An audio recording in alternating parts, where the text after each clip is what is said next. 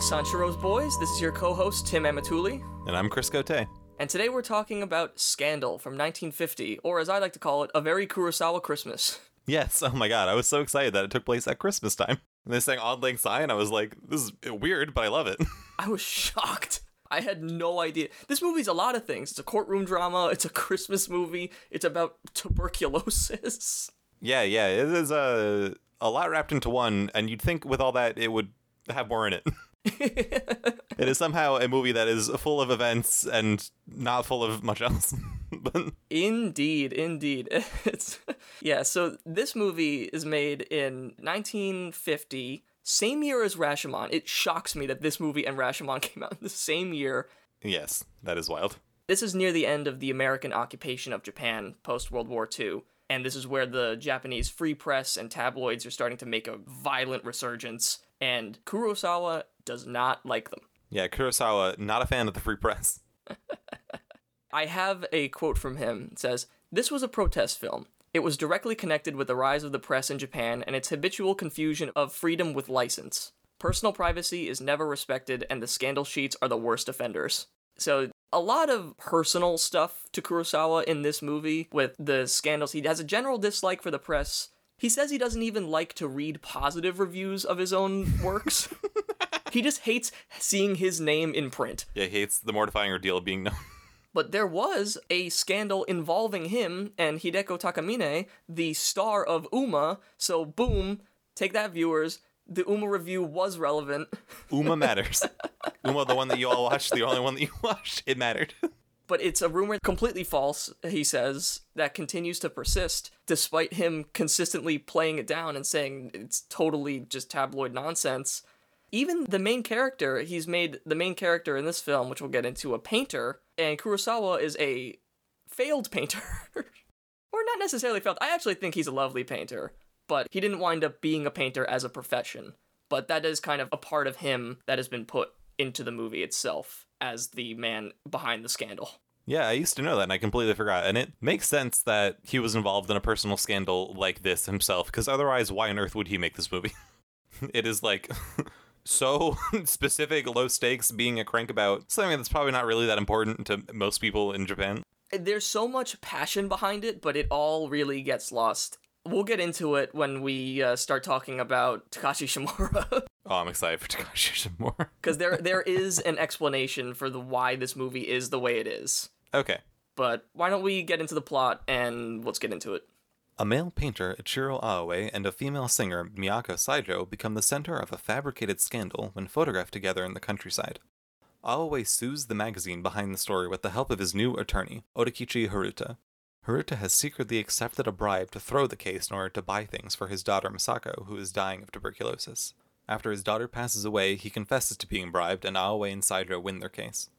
And if you're wondering where Christmas falls in with that plot summary, uh, it's suspiciously absent because it plays no part in the plot. Yep, except it takes up like 30 minutes of runtime, just strictly Christmas scenes. yeah. At least.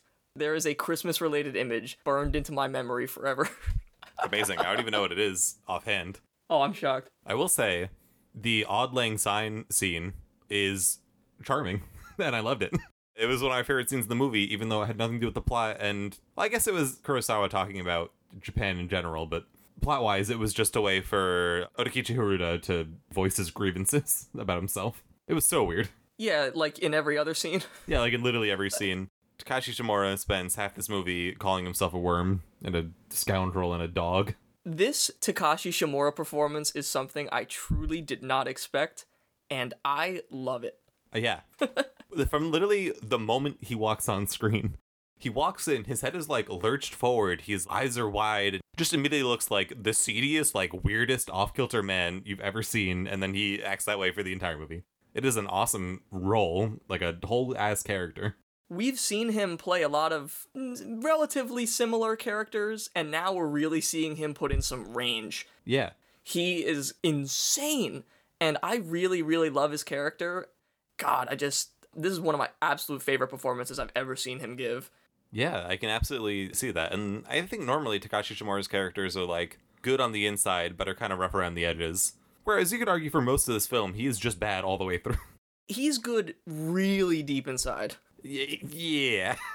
Takes his daughter dying for the goodness to be digged out. But for most of the film, he really just is like a seedy, shitty lawyer who does scams and bets on races. But he feels bad about it, which I guess is his redeeming quality. His redeeming quality, guilt. Yeah, it's Catholic level guilt the entire film. I loved his character. I loved him from the moment he got on screen. I won't say every scene with him is good, but he's doing well. Oh, certainly not. I think it is an important point that the first thing that we're thinking of when we're talking about Scandal is Takashi Shimura and not Toshiro Mifune, the star of this movie, and what's supposed to be the main character, but ultimately winds up not being. yeah, I don't know. Within like 20 minutes of Haruta showing up in the movie, you're like, oh, this movie isn't about Ichiro Awe.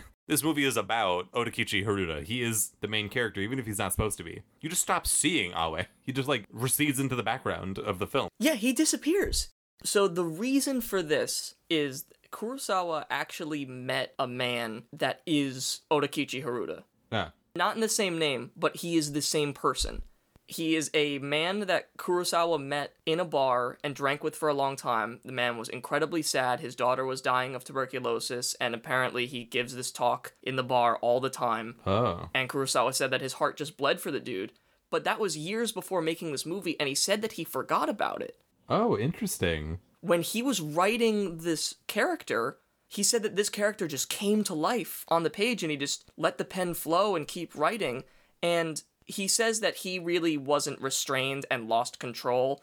He said, quote, while I was writing the script, an entirely unexpected character began to take on more life than the main characters, and I ended up being led around by the nose by him. Yeah. Yeah, and that's the reason that as he was writing this, this character became so enamored to him that it took the story in a totally different direction, which I understand, but it's a huge problem with this movie. The main characters are really not characters. They have no personality to them at all. They're just people that have things happen to them. They don't really do anything. They're just hot famous people. Yeah, they're just hot.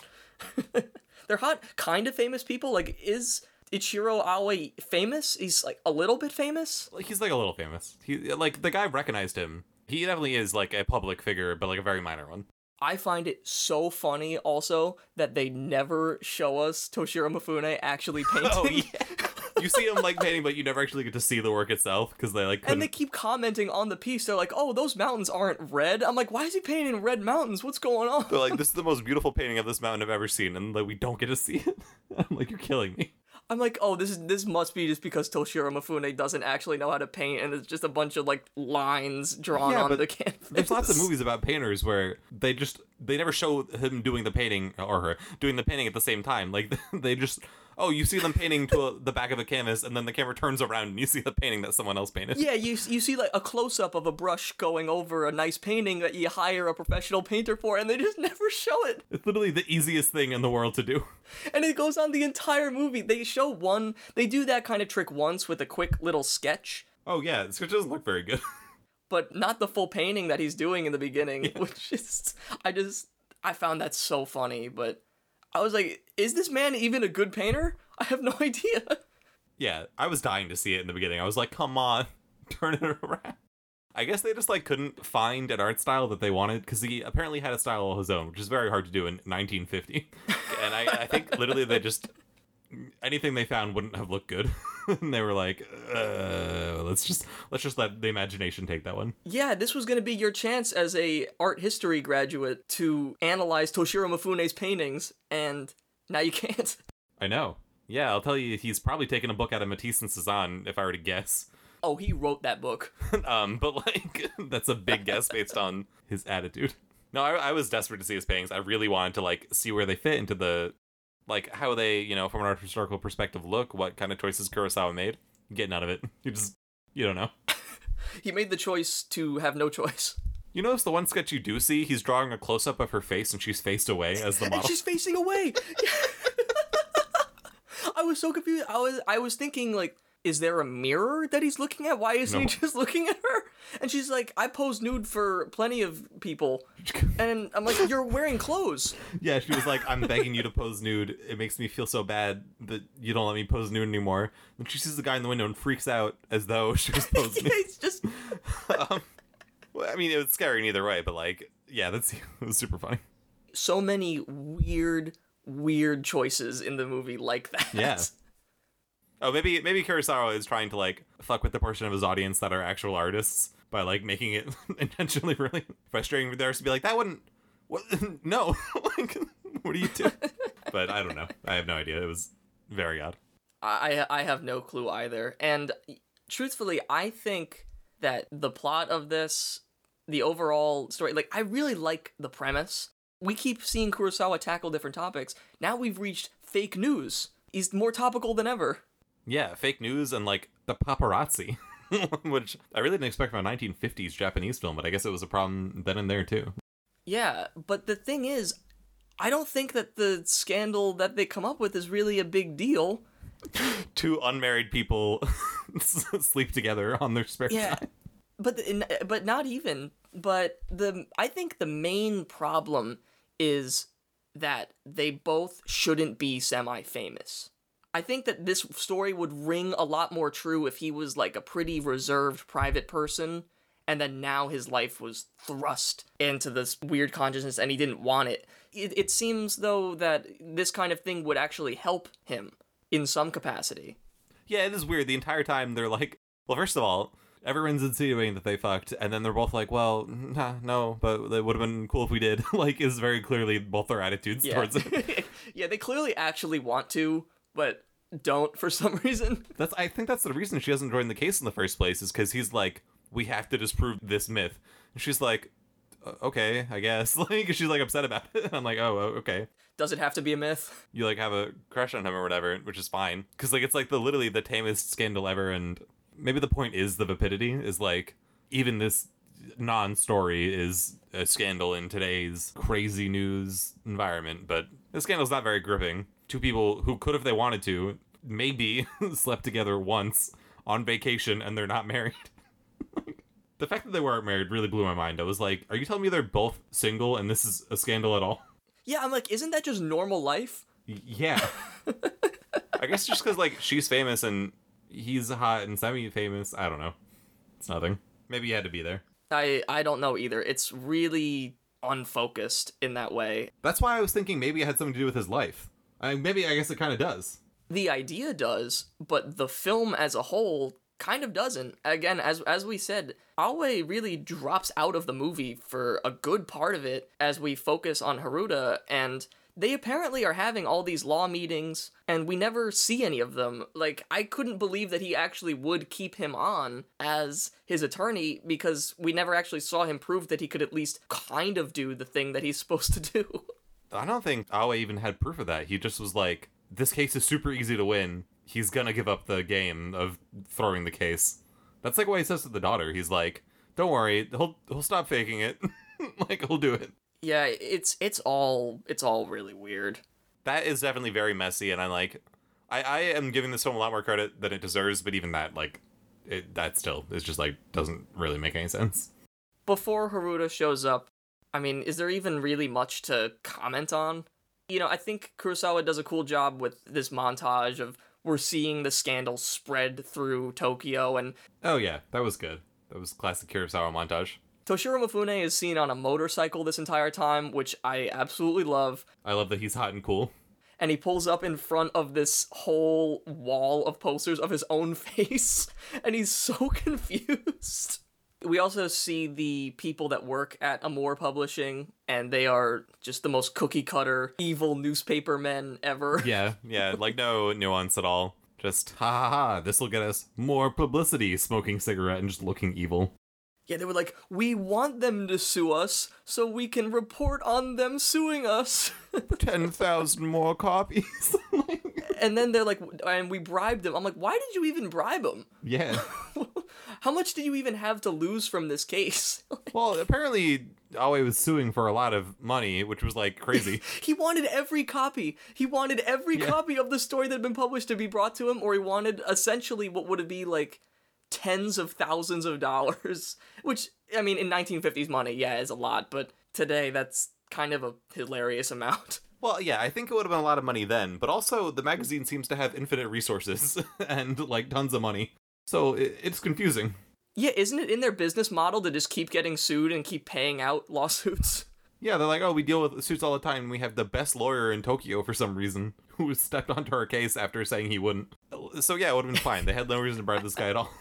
Reading the Donald Richie book, he says that honestly, with the villains, he's made them so black and white that he's actually doing the same thing that he's accusing them of doing and trying to vilify. Oh yeah. He has a very clear intention with this that they don't portray the full story, they make stuff up. But then he's doing the exact same thing. He has one kind of conflicted news character at the newspaper, but he doesn't really do anything. Yeah, he just keeps complaining to the boss, and the boss is like, "Don't worry about it." Yeah, he gives no nuance, no dimension to them. He just makes them. Even apparently, they have like the dark sunglasses, and apparently in 1950s, like every single Japanese villain had that. So it was a shortcut to showing that they were villainous. Yeah, I mean, they were caricatures. It is funny, yeah. They apparently he, he would like these these crazy news people. They always show you only the negative, and then Kurosawa paints them as like these the most conniving negative news people. and then he only shows the negative. Yeah, and then think about Aoi. He's not really a particularly morally complicated character either. Like he's just he's not really a character at all. Yeah, and like I don't. I'm not mad that the movie suddenly switches to Haruta because he's obviously the more interesting character. Oh yes, I just wish that we were focusing on him the entire time. I well, I read the Criterion Collection description, which was like this movie's about a scandal, and then he gets a lawyer, and the lawyer's playing both sides.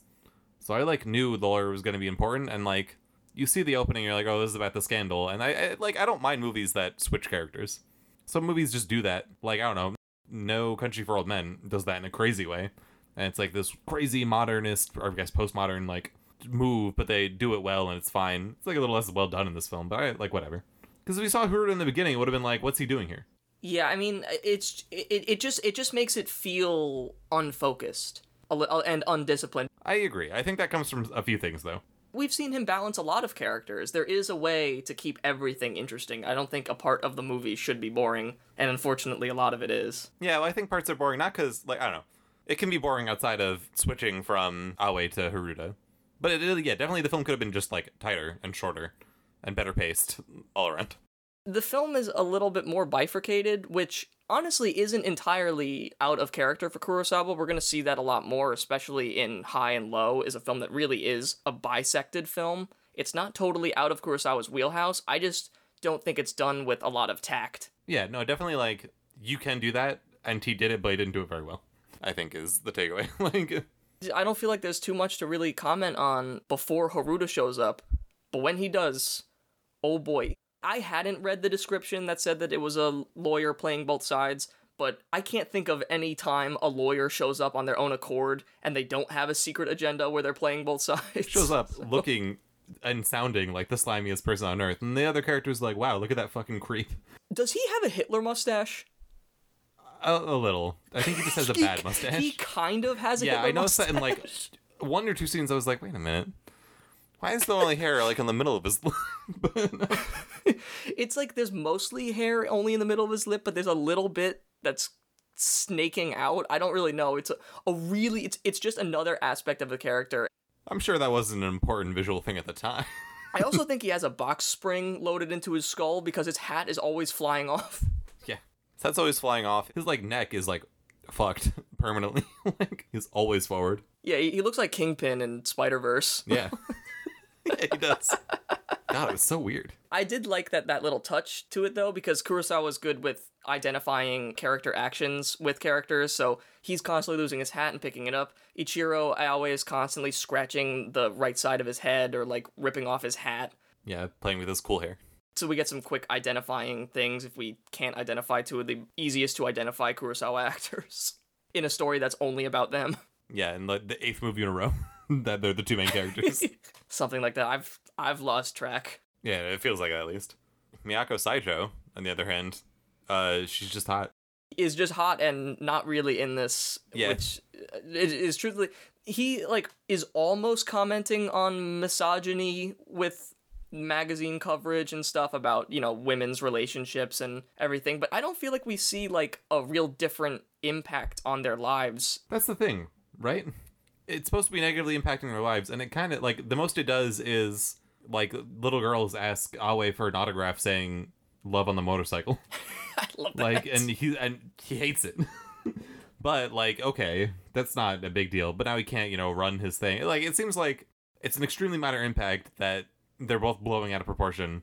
it's weird. I, I that's the only way I really know how to put it. So much of this film, I'm so close to clicking with it, but there's just a degree of separation where I I'm like this just doesn't feel like enough or I just don't know where it's going. Yeah, there's something off.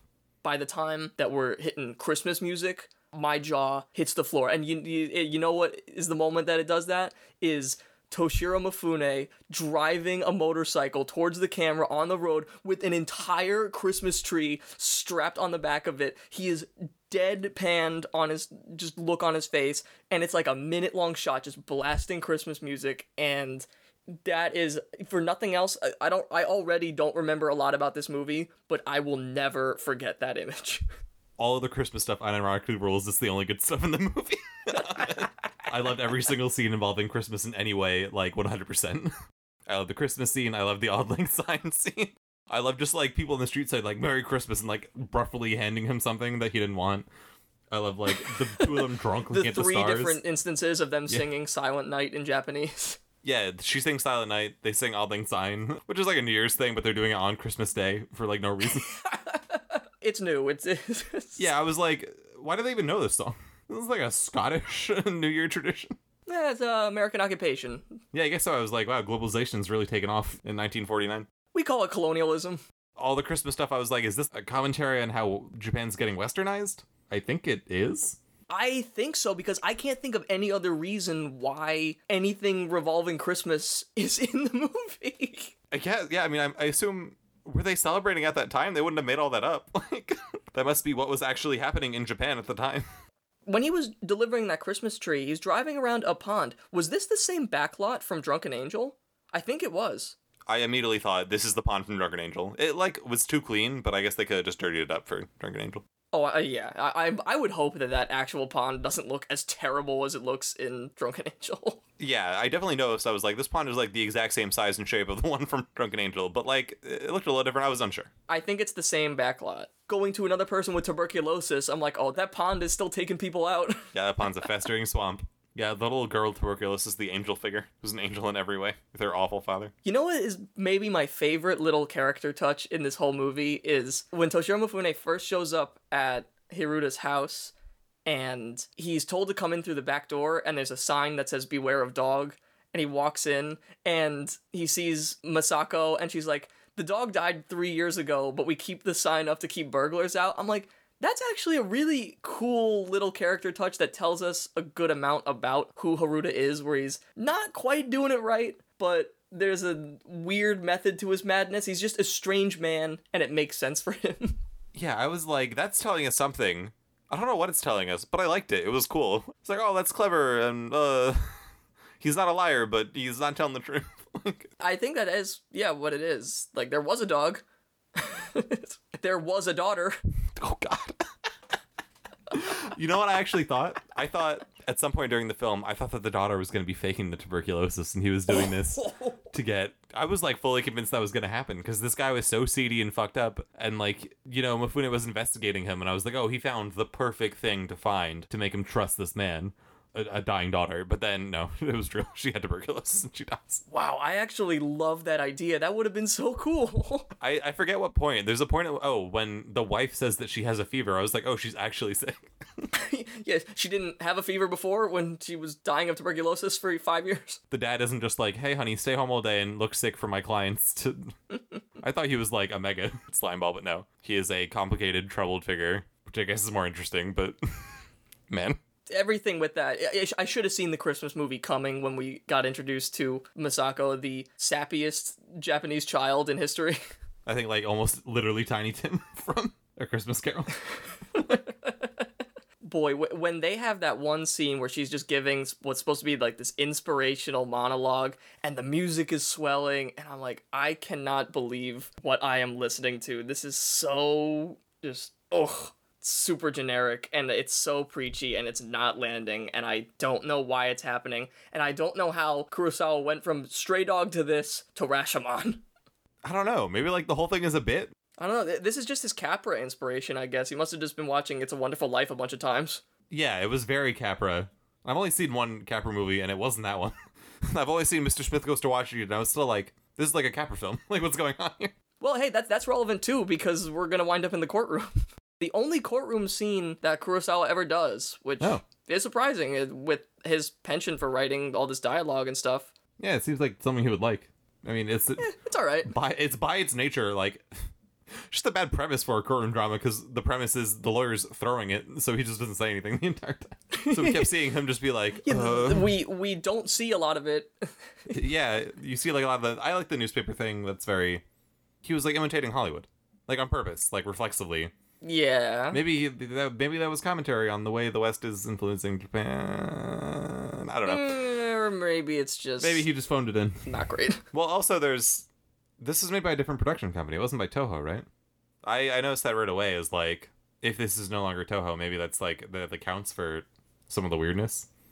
Yeah, this was made at Shochiku, not Toho, but I think that the Drunken Angel backlot is a Toho backlot, so not really sure how they access that unless he's pulling strings with old friends at Toho, but at, at this point there's still a lot of internal strife going on there with all the different protests and strikes. But Toho is like the big studio that does all his big wild films at. you know he's writing about it in his autobiography that that's where he's most comfortable it's where he grew up and even though he'll venture far he always wants to return there because that's where he is him that's what made him and he never wants to forget that the last couple yeah we've seen like he went to Daiei for the quiet duel and now he's here at Shochiku Yeah, I was gonna say like a quiet duel, like it felt different, and I think part of it might just be when you work with a different studio, things just feel different. yeah having different resources available to you Yeah. we're talking about this movie and I think we're dogging it more than a lot of Kurosawa's other movies and because I do think it is one of the weakest that we've seen but he also acknowledges that this movie didn't come out great which uh, you know I, I, I like when he can be kind of straightforward with it yeah at the time that he wrote the autobiography he said i would have loved to make another movie like scandal because i could probably make a much more powerful one than i did here Oh, he definitely could. Yeah. He acknowledged how the Hiruda character kind of turned the movie in a totally different direction and that it just wasn't as good as he wanted it to be. He didn't really accomplish everything he set out for. He says all of his fears about the press and tabloids and scandals have come true because everything that he was trying to warn about only got worse. You know, it's funny. I was thinking, I was like, this movie feels like uh, like the perfect movie for like 2005 or something. Like, Scandal was still a thing in America for a very long time, and then like in the last five years, it just like has stopped mattering. Yeah, it's it's every day. Yeah, now it's just like yeah, everything Scandals happens and no one gives a shit. So like, I was like, oh, it's interesting. Like, this is I like it probably at the beginning of that kind of paparazzi scandal culture, and that goes for a really long time and is a big deal for a long. It was a huge deal in the 90s. It was a huge deal in 2000s. And then like recently, only very recently, history has it kind of just like we've gone past it, where very few scandals like that matter at all. Which is an issue. The scandals kind of rely on there being this public perception of things, like a publicly agreed upon decorum, publicly agreed upon whatever. a publicly agreed upon notion of good. Yeah, which I guess is not having sex with other unmarried people. um, yeah, it was like the tamest scandal ever. It, it wasn't even like the scandal was that it was out of wedlock. It was just the fact that they were famous. Yeah, it was that they were famous and like they didn't have sex, but they were said that they did.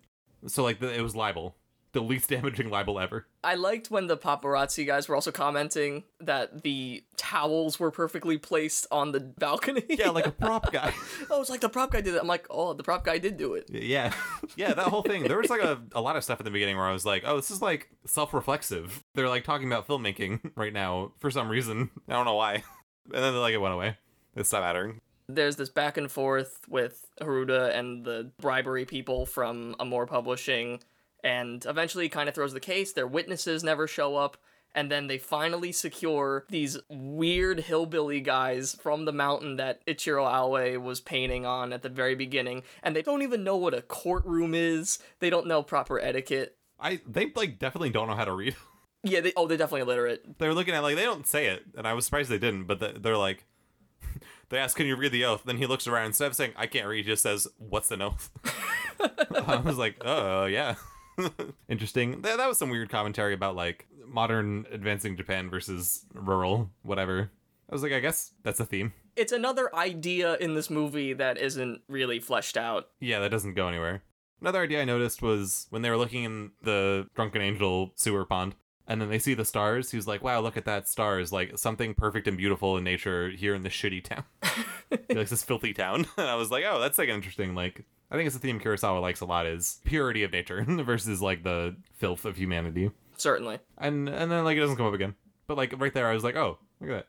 Another overriding theme in a lot of Kurosawa movies that we've talked about a little bit before, that uh, the Donald Richie book talks about a lot, is illusion versus reality. And this movie is probably the best distillation of that, where the illusion is the scandal and the reality is the trial. He's kind of literalized this overarching idea in a lot of movies. We're going to see it brought home a lot harder in Rashomon next week. Yeah, which is this movie if it took place in ancient times. He says in the book that here he's talking about the truth of a specific incident, but in Rashomon he's talking about truth as a whole, truth in the world, in the universe, and in morality. Yeah, objective, subjective reality. It's just a melting pot. It, it is a drunken angel sewage pit of ideas that don't really result in anything that's super appetizing. A lot of factors tie into that, I think. The fact that it is based on basically just a petty personal grievance from his own life. This movie is a Kurosawa subtweet. Yeah, literally. and then, like, he even says so. He's like, yeah, this is a protest film because I'm mad at the modern culture for being bad to me. it's like a rich, famous people problems movie. Yeah, and, and that's why I think Ichiro would have been a lot better if he was an ordinary man that didn't want any spotlight, and then all of a sudden his entire personal life is on display and he hates it. The stakes just don't feel very high. Why would he even be in the news if he didn't matter? Because they make the story about that. It would have to be a different scandal. Yeah, I think that's a good idea. It would have to be like a false accusation of murder or something. Like he's bad at the vapidity of like how vapid the scandal is, and like the only reason that scandal is anything at all is because they're famous. I, Because they make it that way. You just want like a movie about like a an anatomy of a murder or something like that. No, I, I, I think that there's a way to make that exact story interesting in the way that I'm just a regular dude and they've manufactured this entire false persona of me and I want to be rid of it, but now it's what everyone knows me as. There's a lot in that idea that can be mined, but I just don't think we really touch it. I don't know. I don't think you can, like, I think if he's not famous, he just, that's not how, like, news works. But I guess like I don't know, like Balloon Boy or something. Yeah, it's just the manufactured quality of cheap headline grabbing entertainment. Yeah. I don't know. There definitely could have been something to raise the stakes other than, Like they at least could have been fucking married. Like why aren't they married? like I was like, this is so, like, they literally want to have had sex. he literally says, unfortunately, um, I did not sleep with that woman. Like, he says that to the camera. he's posing with the pipe, which is adorable. He's always smoking that pipe. I love it. But yeah, so the the final trial, you know, we the audience are judge and jury as well with everything that we're watching. We see it all play out after Hiruta's daughter bites the dust. Passes away due to an unfortunate illness, yes. He confesses to being bribed and he pulls out the check and they're like, "Do you want to submit this for evidence?" It's like, "Do you have a choice when you pull out the bribery check?" Yeah, and then Shishiro Mafuda is the one who has to be like, yeah, Um, yes, I would like the notion of my own lawyer being bribed by the defendant to be investigated. Yeah, I believe it's relevant to the case. And then they just instantly rule that, yeah, you okay, you win. Yeah, case adjourned. Yeah. Yeah. I'm like, is that even justice for the crime that he's accusing them of? That's justice for a different crime, but that isn't even like the libel case. I don't know, it kind of just ends. To understand that, you have to understand What the problem was with the case in the first place, which happens in the scene before when they pull the witnesses, the hillbillies, and the opposing lawyer, like the professional lawyer, is like, ah, but you didn't have witnesses earlier. And everyone's like, oh shit, the case is over. Yeah, why didn't you have witnesses earlier? He's like, oh, this clearly proves that we were wrong. Why didn't you do this before? And it's like, because I was bribed. What? Yeah. So I didn't understand the you didn't do this before thing. I don't know.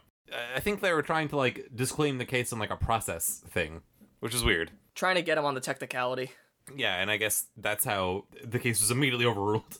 As soon as he was like, "Oh no, the technicality was they bribed me," and they're like, "All right, well, case adjourned." You couldn't see that this down on his luck man who has nothing to live for would potentially flip. He wins the case like unanimously, no issue. Does that mean he gets tens of thousands of yen, or does he get all the issues back? Don't talk about that at all. I have no idea. And then he's still reporting to the press. Yeah, they're, yeah, they're sitting there, and she's still silent. He's like, you know, the only thing better than winning this case is to see like a good man be made. I'm like, okay, Yeah, because he talks about the metaphor of the star, Star. being born in the sky. which I and- thought was his dead daughter, but no, it's him. I thought it was too. I thought it was too, but then he like It's a reasonable assumption. And then after he's like, yeah, Star was Born in the Sky when that man stopped being a piece of shit. I'm like, oh. because his daughter died. So is the star like does him being good make his daughter a star in the sky or is Takashi Shimura the star in the sky? Doesn't doesn't make any sense. I have no idea. Yeah, mixed metaphor. I don't know. I like them being drunk looking at the stars in the pond. I thought that was sweet. I thought him saying Merry Christmas to everyone, Merry Christmas everybody, and then passing out. It was cute. But other than that, it was fine. Why don't we uh, talk about our favorite shots then?